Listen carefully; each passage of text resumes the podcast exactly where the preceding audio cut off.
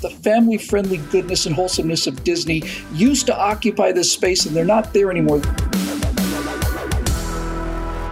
Well, I don't know how many of you out there run small businesses or in any kind of a management capacity, but I do have a question just in general. If you had an employee or a small number of employees that cost your company half of its total value, would you fire those people? Hi, everybody. I'm Bill Whittle here with Steve Green and Scott Ott, and this is your Right Angle on the Disney Company, formerly the home of family-friendly entertainment and now the wokest place on earth. Uh, gentlemen, uh, Disney stock in the last year or so has plunged fifty percent. That's a significant drop.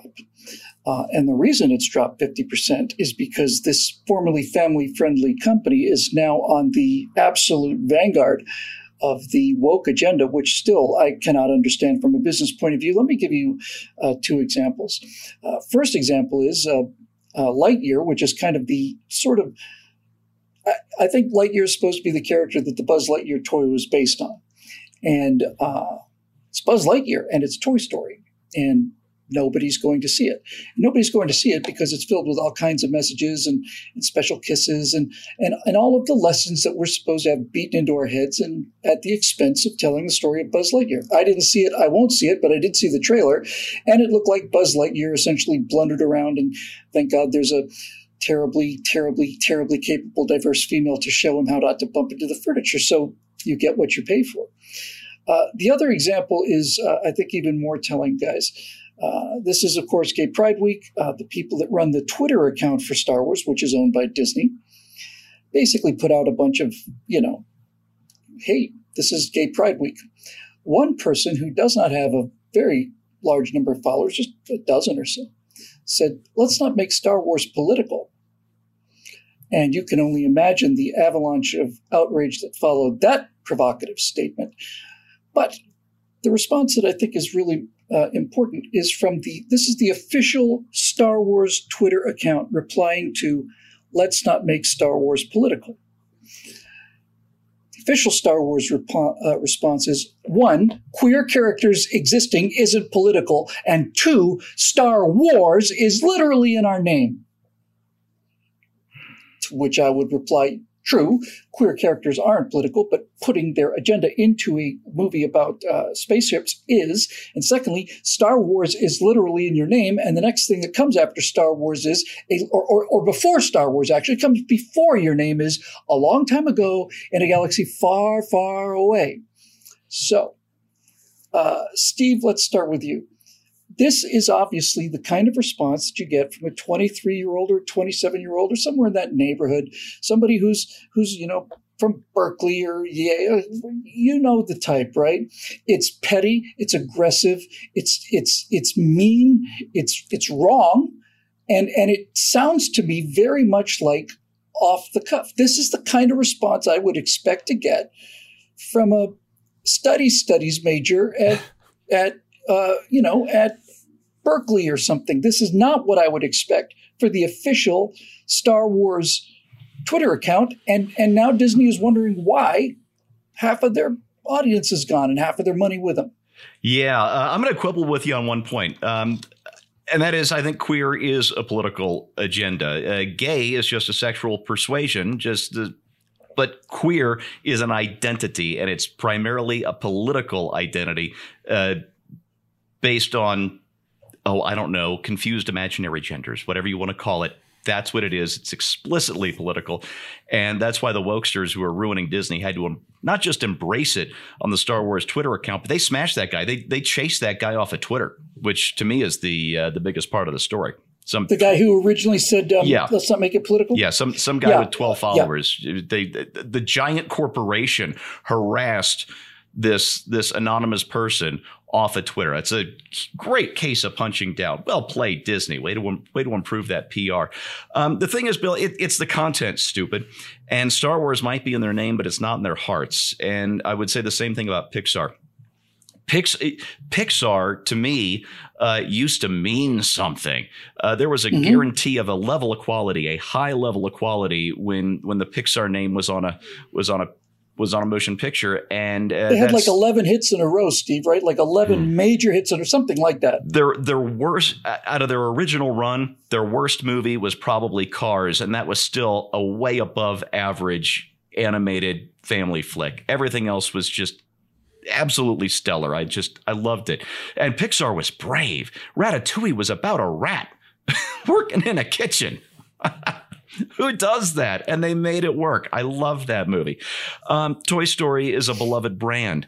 Um, all Disney Not had, anymore. all Disney had to do was give us Buzz Lightyear. We love Buzz. We everybody loves Buzz Lightyear.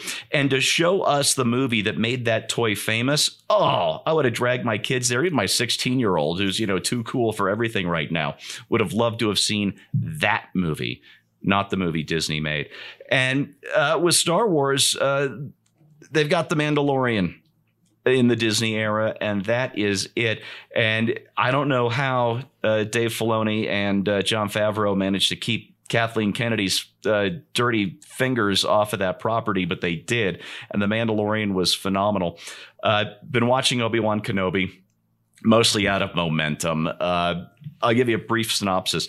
Uh, the first two episodes showed a little bit of promise here and there. Uh, the third episode was so insulting, it made me angry. And by the time the fourth episode rolled around, which was literally a retelling of Star Wars, they had to rescue Princess Leia from the Imperial Fortress. I mean, they just, it was the exact, it was the same damn story. Even my kids, who sat on the edge of their seats for every episode of Mando. Um, they were on their iPads the whole time that that episode of Obi-Wan Kenobi was on. Um, uh, Ewan McGregor is so good at playing Obi-Wan Kenobi. He was one of the good things to come out of the prequels. The problem with Obi-Wan Kenobi is it says Star Wars and it says Obi-Wan, but there's damn little Star Wars and zero Obi-Wan left in that show. Yep. So how do you kill something as popular, as simple, and as fun as Star Wars? The answer is slowly and persistently. Uh, yeah. When you mention Obi-Wan Kenobi, it's very much like Picard. You take a, a character that's earned uh, a high degree of, of respect and admiration and fondness through the pop culture on previous works, and you basically grab them, that character or an actor, stick it in something new, assign some garbage writers who haven't had the faintest idea about what to write uh, in terms of Star Wars, Star Trek, or how to write at all, frankly, and then just essentially let the the brand decay, and, and then you go and destroy some other brand. Uh, Scott, may, maybe you can help me understand something here. Uh, a fifty percent drop in stock value is not a trivial uh, amount of, uh, of loss. And in the case of Disney, that's obviously billions, probably tens of billions of dollars. And they haven't seen the end of this yet. It was that um, that conference call where they talked about how much of the uh, queer agenda and the trans agenda they could get into their kids' cartoons that caused uh, Ron DeSantis to revoke their special status since they built Disney World back in uh, in the seventies and or really in the sixties back in Florida. So they're going to be paying for that a lot. And the question I have for you, Scott, is can you help me understand why the C E Os of this company continue to allow this to happen year after year after year, especially since it's clear that the tide is turned, not only turning, has turned. You mentioned in our backstage show, uh, available for members at bill whittle dot com, that, um, that that Walt Disney may be going woke, broke, and, and completely insane. Uh, the, uh, the, the American uh, Women's Swimming uh, Association Uh, has decided to um, actually deal with the reality of what embracing this philosophy does. Just to give you some sense of, of how bad this is for Disney, uh, as Bill mentioned, it's fifty percent drop, but I think it's hard to imagine the scale of that. And he's talking about a fifty percent drop in the stock price from about October of last year um, to the current um, day. Excuse me. And as we record this, Disney stock, I'm looking at it right now, is at uh, just a little over ninety-three. Um, the last time it was at this level was at the end of March of twenty twenty. Anybody remember what was happening at the end of March of twenty twenty? That was the stock market crash with the lockdowns. So this yeah. was this was when the pandemic the pandemic closings were about to happen and and were happening, and every theater in the country was going to be shut down, and every theme park in the country was going to be shut down. And Disney, the heart of Disney's business, was about to take a brutal beating. And so it makes sense that the stock dropped. Now, it didn't have that height to, you know, it didn't drop from such a height at that time, but it went from about one hundred forty down to eighty-five. And now they're at ninety-three. And still headed down. If you track it from October of last year, it's like a forty-five degree angle. If you just draw a line through the peaks and valleys, it's like a forty-five degree angle downward. That's a significant hit. And Bill, I think the answer is that Disney stockholders are under the delusion that they own shares of Disney. They don't yes. understand what company they actually own shares of, because there yeah, is right. so much credibility and cultural value that has been infused in that stock because of the of what they've produced in, for the last seventy years, that they think they own this great American company. And until the stockholders start to demand an accounting from the executives of this company for the way that they frittered away their dollars on chasing political pipe dreams, um, Disney is going to continue to go in this direction until it has to be broken up into a bunch of smaller companies. And, and maybe the smaller companies, one or two of those, will decide that they're actually in the business of entertainment and may go about trying to entertain people instead of trying to make political statements to people. So, you know, it's really kind of a sad thing to watch, because, you know, that was the highlight of our T V week when I was a kid, was watching Sunday nights, you know, The Wonderful World of Disney, and and Walt himself would come out in, in his office and with a suit and tie on and would talk about it. Now, you know, some wag is going to comment in the comment section, hey, I don't know what kind of a person Walt Disney was. I don't care what kind of a person Walt Disney was, and I don't care what kind of a person the current executives of Walt Disney are or any of their employees. What I care about is that they created wholesome entertainment that was delightful and entertaining and gave a dream to kids of a better life, and uh, and and was a delight to parents to share with their children. And they've decided that they're in some other business now. At some point, Disney shareholders have to decide that they'd rather be in the entertainment business, and they will take their dollars and give them to somebody who would like to do that. Oh, hey, Bill, can I, can I throw in sure, one last thing that I forgot to mention? I'm, sure. I'm, I'm sorry about this. Uh, no, no, Disney's no. brand was so powerful up until just a few years ago that in the early days of streaming, they had a channel, I think it was called Disney X D, and it was mostly uh, uh, kid-friendly sitcoms uh, oriented at like the probably the seven to twelve year old age cohort. And I didn't mind paying for this, even though I wasn't a, a streamer, as we say, back back then. But it was good, safe, fun, well-produced, nicely written uh, stuff for kids that age. And my kids lapped it up, and I could feel safe as a parent with them lapping it up. And now when I see the Disney logo on something, it's a case of, I got to research this before I'm going to let my kids watch it. That is why their shares are down fifty percent. Glenn Beck um, uh, took some of his very hard-earned and well-deserved money and bought any number of historical curios. He had um, George Washington's divider compass, which I've held in my own hand. Hmm. One of the things that he had was the original copy of the Disney prospectus for investors for Disneyland.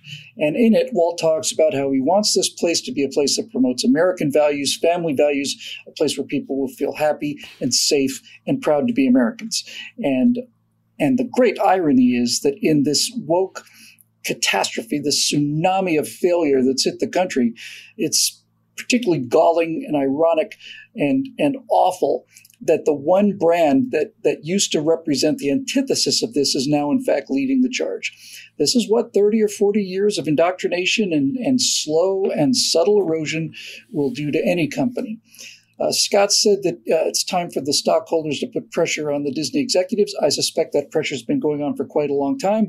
I suspect that since there doesn't seem to be any change, as you can see from this and from Buzz Lightyear and all the rest of it, that the reason that that thing is in a forty-five degree slope is because people have decided, well, since they're not going to change, we're taking our money someplace else. And this slide is going to continue. And here's the worst news and also an opportunity. This damage is unrecoverable. I'm just telling you, it's unrecoverable.